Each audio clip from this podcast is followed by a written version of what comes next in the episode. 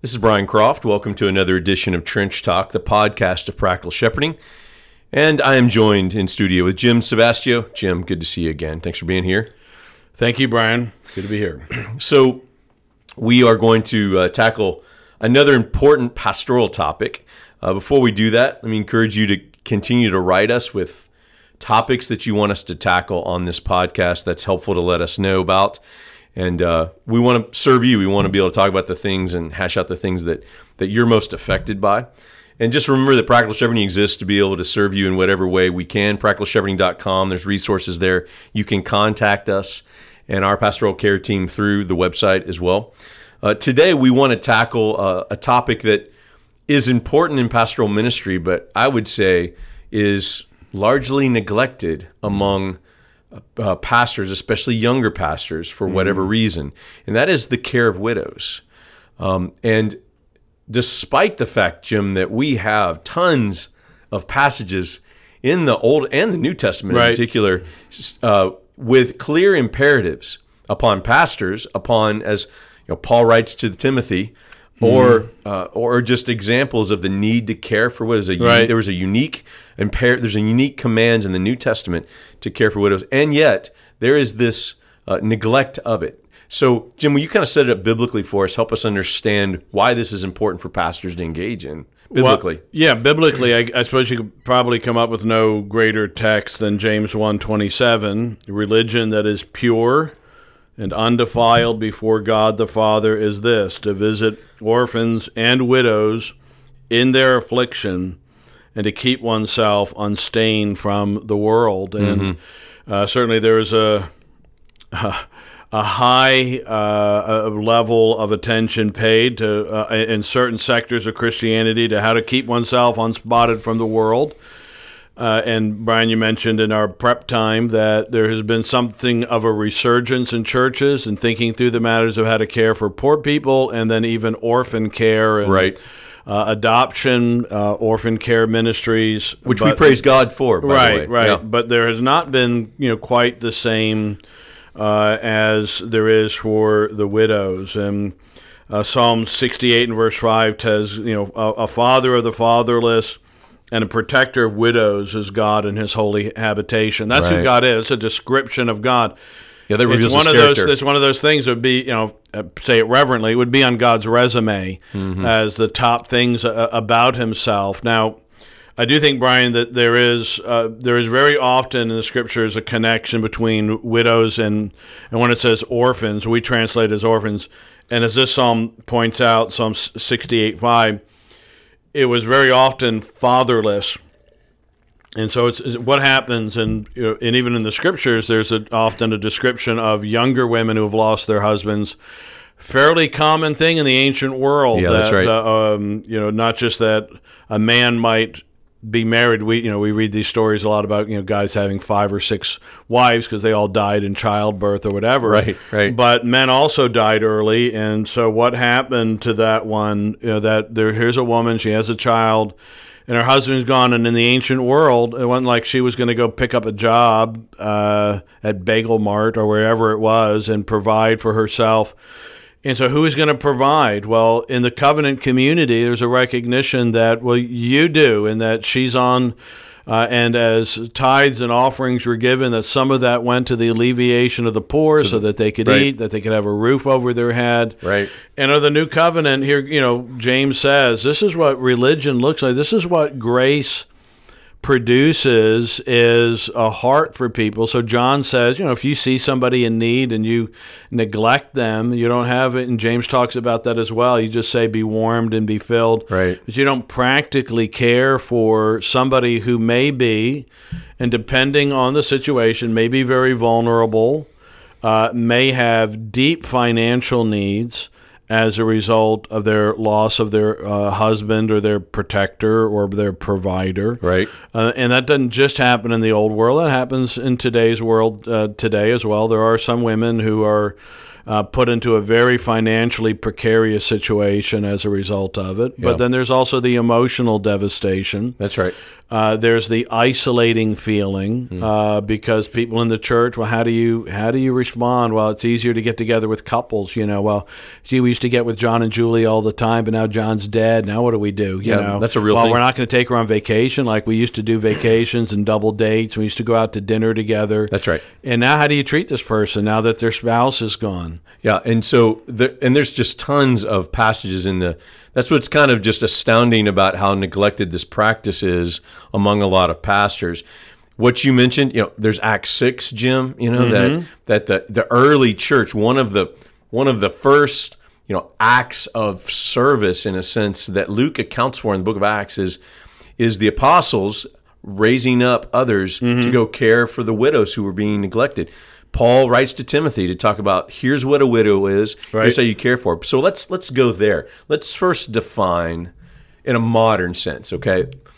What what a you know what a widow is, and by just to make sure we're clear in terms of widow is a woman who has lost her husband. A widower is a man who has lost his his wife. Right. And we want to, in principle, talk about both of these things. Yeah. And just, but obviously, as Jim mentioned, even in the modern day, there are there are specific implications of women who lose their husbands in regard to having means to be able to provide for themselves, depending on what the financial situation was. Yeah, and Brian, do you would you put into the same category a woman whose husband has forsaken her, uh, he's left, and there and she's she's really physically, emotionally, spiritually. Uh, in the same condition as if her husband had been hit by a Mack truck. Yeah. Uh, when she wakes up one day and he's gone and he's run off with the secretary and she's 50 years old and she and the kids are left at home and how am I Yeah, going to how am I going to pay for the mortgage? How am I going to I'm glad you brought that up because yes, we see women in our church who are abandoned by their husbands and leave them in all like Yeah. we so we had an example of, of a of a couple who were in their who were just barely 30 years old Yeah. and he rejected his faith and abandoned his family Right. and we took we saw our responsibility as a church to take care of this woman and her at the time like five year old daughter Right. uh, we treated her we, we treated her as a widow Yeah. and the Well, needs that that are too. that are particularly there so we want to we want to highlight that we're talking about uh, specifically we're talking about a widow we're talking about women who either lose their husbands Mm-hmm. or are abandoned in some way by their husbands but the like you said the protection the security the financial provision all those things that that a, a woman would benefit in being married to a man, depending on obviously the the the, the way that marriage functions and the gifts Right. and those kind of things, leaves a, a woman in a in a vulnerable place. Right. Certainly in our churches, there's there's a good there's a good bit of of ladies who uh, are her, who choose to stay home with their children and take care of them, and their husbands go and, and work and per, at least for the mo- majority of the finances for the church or for the home are provided through him. So if he leaves, this and that was the case with this woman that we cared for is is she wasn't she wasn't working. She was at Right. home. Yeah, she we had, had- to try to figure out a career, and it was a terrible, just unfair position she was put in Right. with that. So, Jim, what um, what are some scenarios? Or let's put it this way: let's talk practically about how does the church care for widows? How do pastors specifically need to care for widows that might be unique from maybe just another church member? Right. Okay. So I, I, I think again you have to think in the categories in that the scriptures talk about. Some of these passages to visit them in their affliction. I, I think has an idea that, of course, obviously that there's trouble there. You know, there's trouble there, and and that that affliction uh, where where you visit them uh, is sometimes the alleviation of burden in regard to. Uh, so you know they're, they're they're here's a woman. She's lost her husband among all the different things. So she has a she has, there are social issues that are going on Right. uh, that she's lost her lover her friend her companion. But there are also some financial issues going on. How am I going to pay for her? How am I going to eat? How am I going to provide for my children uh, so I think there's different ways in which you, you you strive to fill that, but there's also obviously some spiritual issues going on. And what is this saying about God? What does this say about God's heart? What does this say? You know, has God abandoned me? Has God left me alone? And I think you need to minister that kind of truth. The Bible talks about God setting the the lonely in families or the isolated in families, and there needs to be a rallying around of the body of Christ. Some women are not going to have the financial issues; their husbands have provided uh, for That- them, that was part of you know, yeah. well enough. I Yeah, mean, they. right. they uh, even sometimes when they abandon, they'll at least pay some child support, or they have to pay alimony. I know that's changing Yeah. a little bit in society now. Right.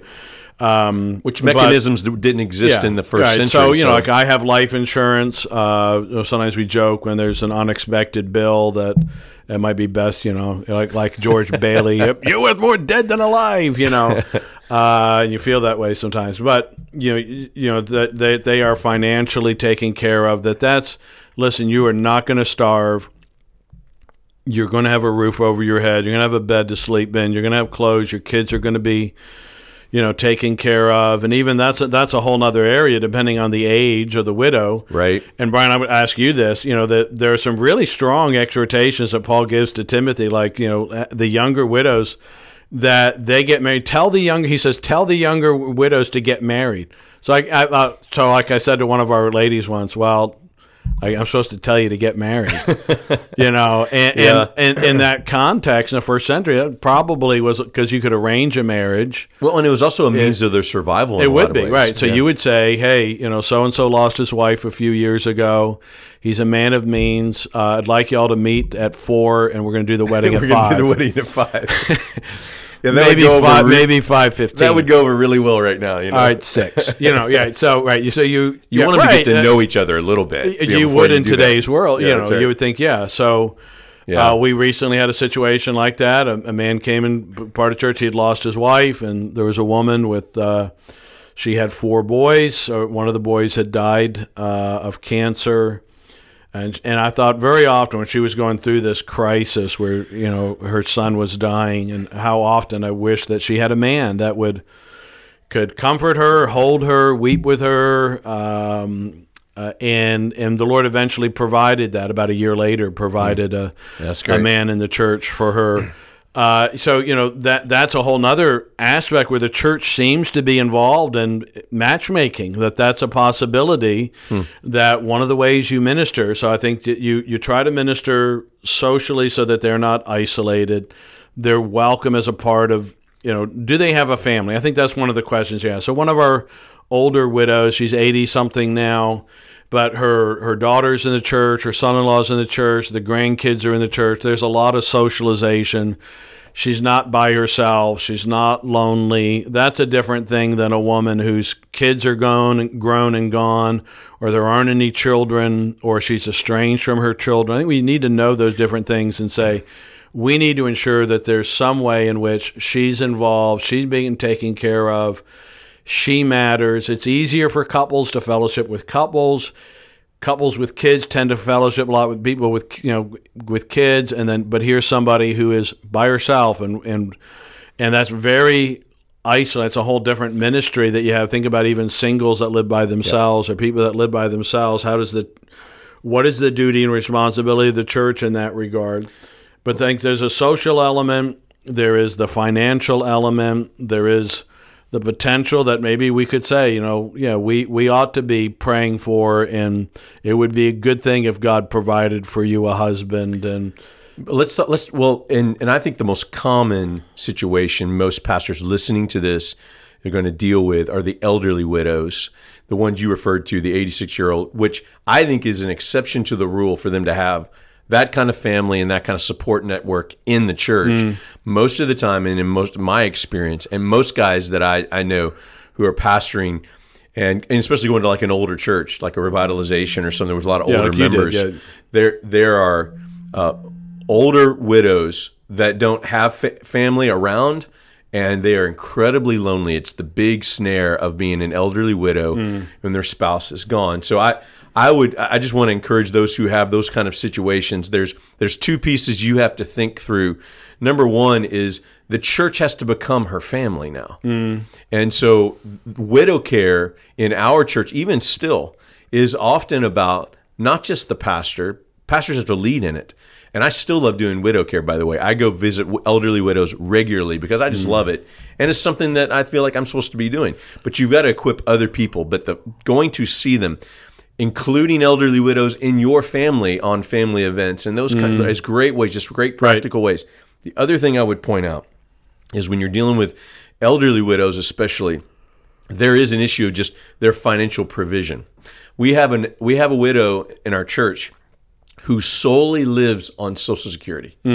Now she figured she does it, and it's pretty it's pretty uh, impressive that she's able to make a very little bit of money go a long way. Right. But she's made that work. But that's the other thing I want to say is that the church is responsible for care.